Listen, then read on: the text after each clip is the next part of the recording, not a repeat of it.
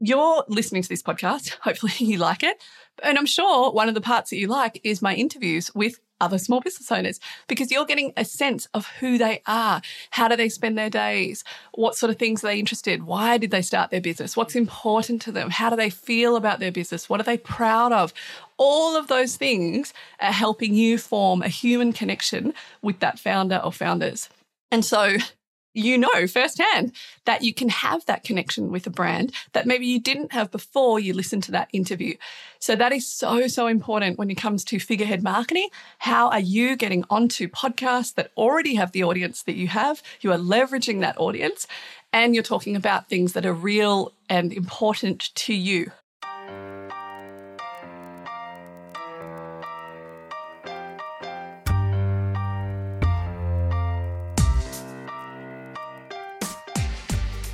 Love your business? You should, right? Well, sometimes we just don't.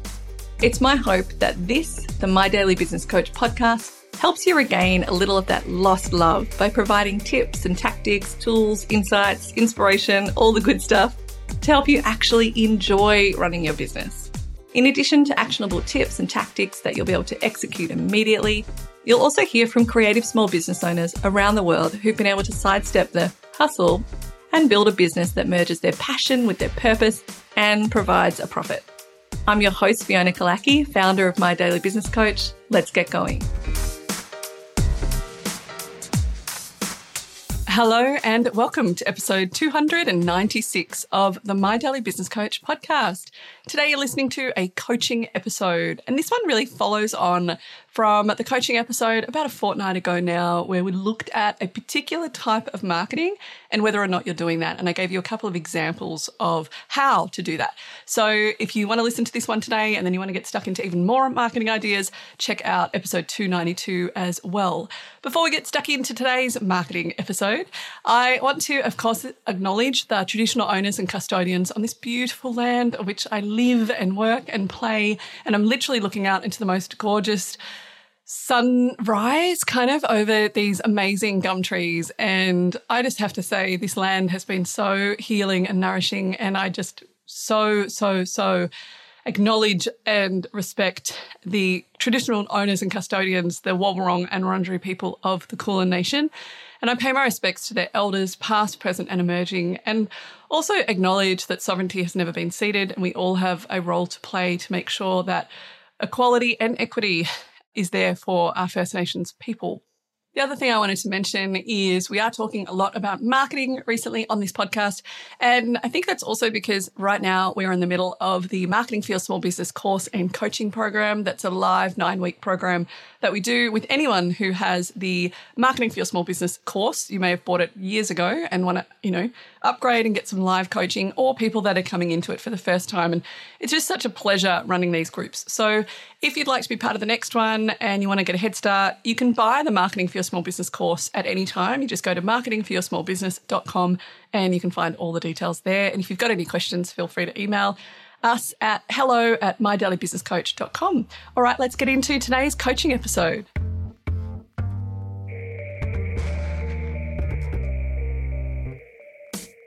All right, so as I said at the start of this episode, we're talking about marketing and, in particular, a type of marketing that you may have let slide, you might not be doing at all.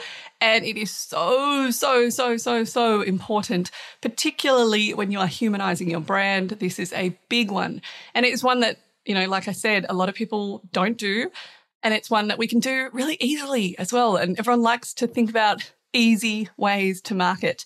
So, in episode 292, I talked about internal marketing, another huge part of marketing that people miss all the time, which was really looking after the internal parts of your business. So, your staff, your communications, when people on board, your suppliers, your manufacturers, all of that, and just creating a beautiful loyalty there which is really, you know, brand loyalty, which is a huge part of why marketing exists and the importance of marketing. And today I thought I'd talk about another type, which is figurehead marketing.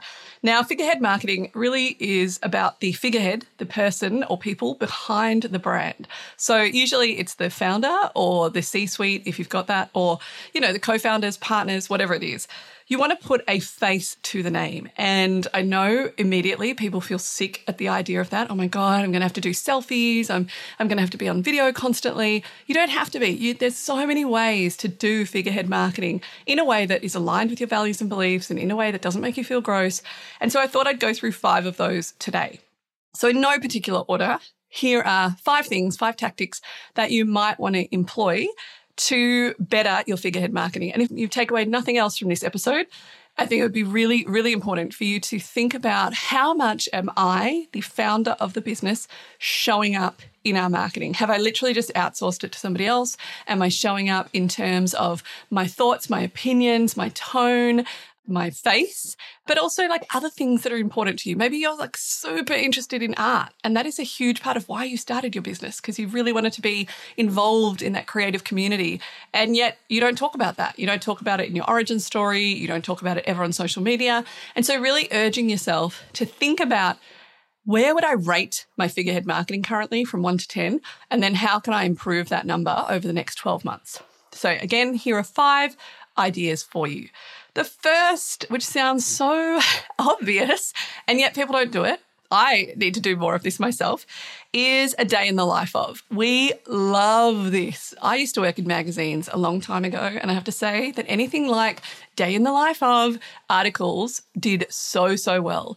There is a Sunday, Sunday, Saturday, I think it's a Saturday paper here in Melbourne, where I live, and it's also syndicated in Sydney. And they have a lift out called Good Weekend. And in that, they used to have, I haven't looked at it for a while, but they used to have a day on your plate. And it was morning to night, what did you eat at certain times? And then it has like a nutritionist or something dissecting it. People love that. Likewise, when I lived in London, there is a magazine there called Stylist. Stylist, I think that was what it was called. It was this free magazine that you could get on the tube and all over London. And they had morning latte to lights out. That was their column, or latte to lights out. And it followed somebody on their day. Like, what did you do? Where, how do you start your day? What kind of meetings do you have? What do you have for lunch? Where do you go after work? Like, we love that. It's why social media does so well in a lot of cases because we are voyeurs. We like looking in and seeing what other people are doing. And yet in our business, that is one of the easiest ways to create content and to put things out that are humanizing your brand. And yet we don't do it. So a day in the life could look like literally you could take some static photos, put a timestamp over them, put them together as a video with a nice bit of music, and suddenly you've got a reel or you've got a TikTok or whatever else you want to create.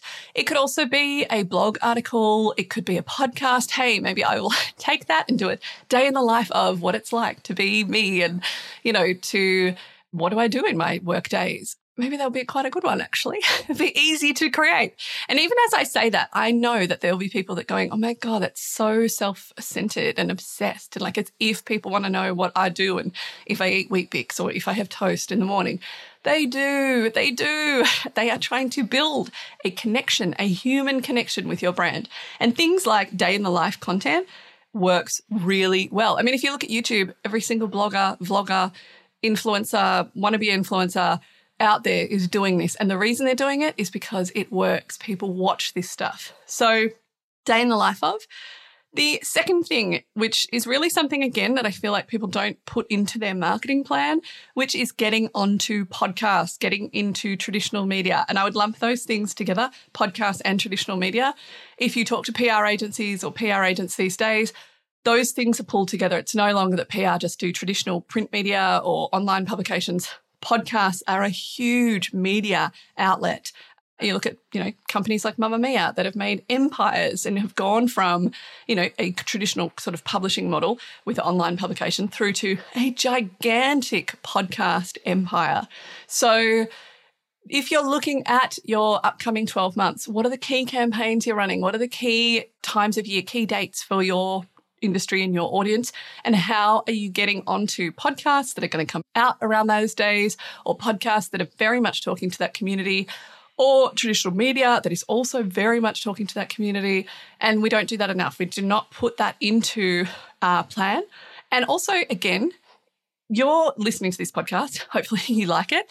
And I'm sure one of the parts that you like is my interviews with other small business owners because you're getting a sense of who they are. How do they spend their days? What sort of things are they interested? in? Why did they start their business? What's important to them? How do they feel about their business? What are they proud of?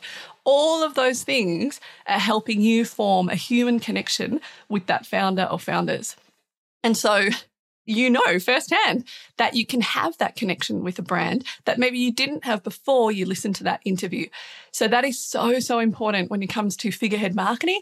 How are you getting onto podcasts that already have the audience that you have? You are leveraging that audience and you're talking about things that are real and important to you. So it's such a huge, huge one that is not put into things. Likewise, traditional media still has a gigantic role to play, I think, with social media. And I feel like I'm always harping on about this. People think social media is it. No, no, no. Traditional media, they have not only the actual publication, whether that's print or online, but they will then syndicate that article and amplify it through their own social media channels. So you're getting both of those things with one kind of hit. So podcasts and traditional media. The third part of, or the third tactic that you want to look at for, you know, building your figurehead profile and allowing people to have a human connection with your brand is your profile building. So profile building is kind of a PR, I would say, media term. And so looking at your profile, like what what exists? Do you have is your LinkedIn updated? Are you posting on LinkedIn? You know, are you posting on Medium if, if you're kind of a thought leader in that space? Are you doing anything like Substack? Do you have a speaker kit? Do you have a sponsorship kit? Do you have, you know, if you have a podcast or something, yeah, a speaker kit or a bio, a short bio, long bio? Do you have some, you know, photos of yourself? How are you building your profile out there into the world? If you do start talking to a PR agency, quite often they will say, okay, we're going to start with a bit of profile building. And that is they're getting you thought leadership articles, they're getting you opinion pieces, they are getting you to be part of a panel or anything else that is going to build your profile. So I definitely love PR people. I have a lot of really close friends who are PR people. But if you do not have the budget to get that right now, I would look at building your own profile. So checking things like LinkedIn. Do you have a speaker bio? Are you consistently pitching yourself to speak at anything like that? Also, what exists out there that you don't want to exist? Are there things on Facebook that maybe you want to delete or archive those posts? Are there things out there that I don't know, photos of yourself that aren't necessarily the most professional on certain platforms. Not to say that you have to take away who you are, not at all, but making sure that what is out there about you is how you want to be perceived and it is part of your figurehead marketing. The next part, I kind of touched on it already, and this has been huge for myself, and I just really enjoy doing it as well, is panels and keynotes. So I speak at a lot of trade shows. I do a lot of panels for different summits and, and business groups. Some of those are very, uh, what would you say, like private sector. And so I'll go into places like Xero or places like uh, I used to do it for Etsy or, you know, different places. And talk about, you know, an element of business. That is a huge part of building your profile. So I would have a look and I often say to my clients, you know, what things are coming up in the next 12 to 18 months? What trade shows are coming up? What industry events are coming up? Where could you be a panelist? Even as, you know, you could get started at a, uh, there's a company called General Assembly and they work, they have offices and, and places all around the world. It's kind of adult education, very much in the digital creative sector world. And they often will have panels. And so you could contact them and be like, hey, if you've got any panels coming up on sustainability in retail or whatever the things are that you're an expert in, and just get on a panel. Panels are the easiest way to get onto the kind of speaker circuit because it's not just you holding holding it all together. You will have an MC. The MC or the person hosting will usually chat to you beforehand.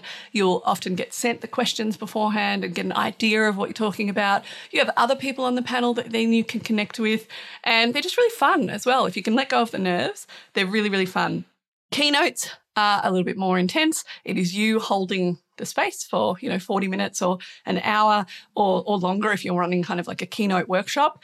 But again, they are really raising your profile, they are raising your credibility, and you're getting in front of audiences sometimes, you know, with creative mornings. When I did a keynote for them, gosh, years and years ago now, that I think they held 400 in that space, 400 creative people. Likewise, Shopify, I did a couple of keynotes for them, and that is yeah, about 450 people. So it's huge. It's absolutely huge. And then the last one is photo shoots. Really making sure that the photos that are out there that you have, you feel confident with, you're excited by. And that is something that I know myself, I have kind of let slide. I had three photo shoots booked through the pandemic and I couldn't because every time it was booked, we had a lockdown. However, I recently got photos taken with the amazing Hilary Walker. She is fantastic. She's here in Melbourne. If you are interested, just check out Hilary. It's, I think, one L in the Hilary. We'll link to it in the show notes. And I have to say, she just made the whole thing really comfortable and wonderful. And I'm so happy with the photos, which you'll start seeing more of out there in social media world. So that is it for figurehead marketing. Really thinking about how much are you getting out there. So day in the life of podcasts and traditional media building your profile, getting onto panels and keynotes, and making sure that you have great photos of yourself that you really love and you feel confident and they represent you. If you found this useful, I would love it so much if you might share this episode with a small business friend or leave us a review, which helps other small business owners find out about us. You can find all the show notes for this over at mydailybusinesscoach.com forward slash podcast forward slash 296. Thanks so much for listening, and I'll see you next time. Bye. Thanks for listening to the My Daily Business Coach podcast. If you want to get in touch, you can do that at mydailybusinesscoach.com or hit me up on Instagram at mydailybusinesscoach.